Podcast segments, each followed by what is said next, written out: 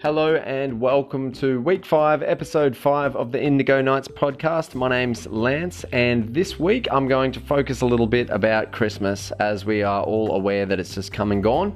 So I hope you've enjoyed yourself, and if you've let yourself go a bit, forgive yourself because this is a time when you kind of um, give in to um, you, you might have been dry with your alcohol or your cigarette smoking or your diet or whatever and you kind of go oh, i'll start it again on new year's um, or, or, maybe even an exercise routine. I'll, I'll, give you a hot tip.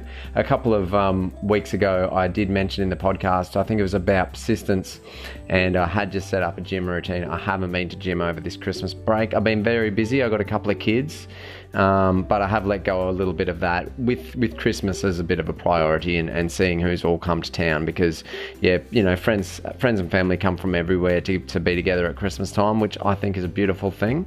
Um, so yeah, I've been busy with it all, uh, wondering whether or not to do a podcast. So here I am. Just uh, I'm, I'm still within the week that I wanted to do it, so that's good. Usually I'd record a couple of days earlier. Um, I do favour consistency, so that's why here I am at week five. It's a very dominating inspiration, making it hard for me to source other things to write about and be inspired by at this time of year. It's it's an interesting topic where I didn't want to uh, form some sort of it's good or it's bad viewpoint. I kind of just wanted to. Um, talk about uh, how it affects me personally.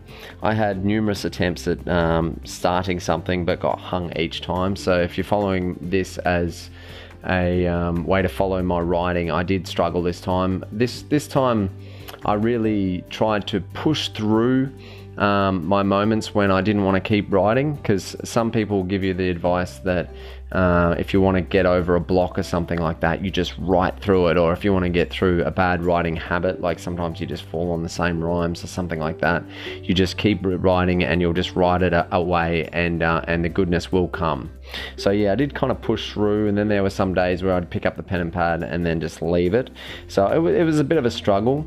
Um, I've got kids, and I see the merit and the experience to uh, be had.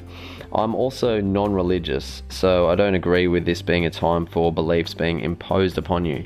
This is a two piece poem rather than a three piece this week about the feelings you have anticipating Christmas, you know, how, how you expect it to be, how you want it to be, and uh, obviously you want it to be the best, to the feelings you have being confronted by Christmas, you know, when it comes and, you know, it can be a bit overwhelming and confronting.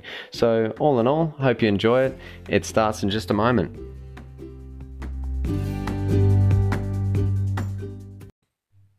A Black and White Christmas, uh, written and spoken by myself, Lance Halls. September, bells in the centre. Better get the house ready for the elves and the Santa. The kids are going to love it, a hell of a surprise. Before they outgrow it, we're going to fill them with delight.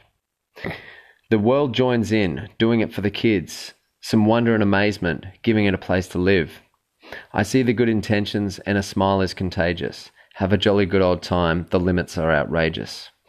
My kids, they love the lights and can't wait for that surprise. Everyone's on holiday, having the times of their lives. So many expectations, a day we work toward. I'm to find a way, spending what I can afford. I want to make it magical, perfect, and pretty. Everything imaginable, it's worth it, I'm busy. Late nights, we're visiting Christmas lights, people in the spirit. Feeling distant from it all, I grin and bear it. The day rolls in, and I know I'm not enough. The family gather round, let's hope no one calls my bluff. Sadness in my head, it's hard to feel apart. So much is going on, conversations start. I've been okay, I've been just fine, I'm having a good time. That person when we spoke last year, I left that one behind. The one I've come across since then, I prefer you never meet, a version I've found of myself disturbed and incomplete.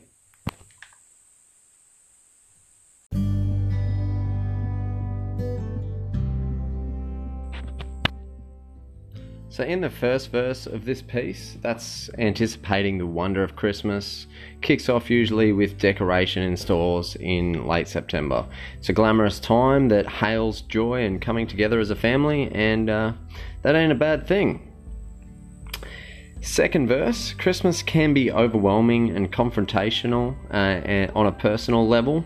In this, uh, in this verse, this is a more of an internal reflection. Uh, often, this time is when you get together with the family at large, is only at Christmas. That's typically the only time that you really come together as a big group. And in that case, you want to put your best foot forward and be jolly and generous really. Um, with such a drive towards these ideals, it's very easy to become resistant. I'm more happy when I don't need to be, and when um, I'm most comfortable, that's usually when I'm around a different crowd that I see more often and have no obligations. So, Christmas is something we work towards and put some money aside for. Some years it's harder than others. Quite often, in these yearly catch ups, you talk about your work also. Uh, I've spoken with other friends who share similar beliefs about this feeling at Christmas, so I chose to run with it as an example. Um, just, just, just the confrontation of it. Uh, I enjoyed hanging out with the family this year, but I did notice that I was a little bit more quiet and reserved. So this year has been a year where I have kind of changed my um, my, my job situation as well. I haven't been working uh, five days a week. That this this year I kind of made that decision as well. What I uh, really wanted to say with this verse is that it's okay to be down or sad or uncomfortable at Christmas. A lot of people have difficulty accepting that.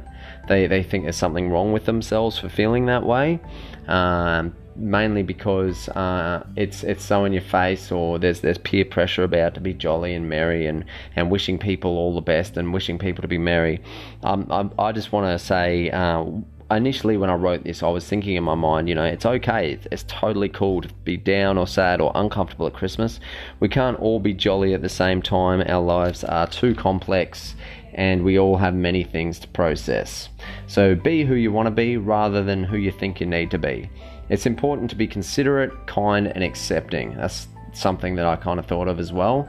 Uh, considerate, kind, and accepting, rather than uh, oh, and forgiving as well, uh, rather than expecting uh, being judgmental or pushy.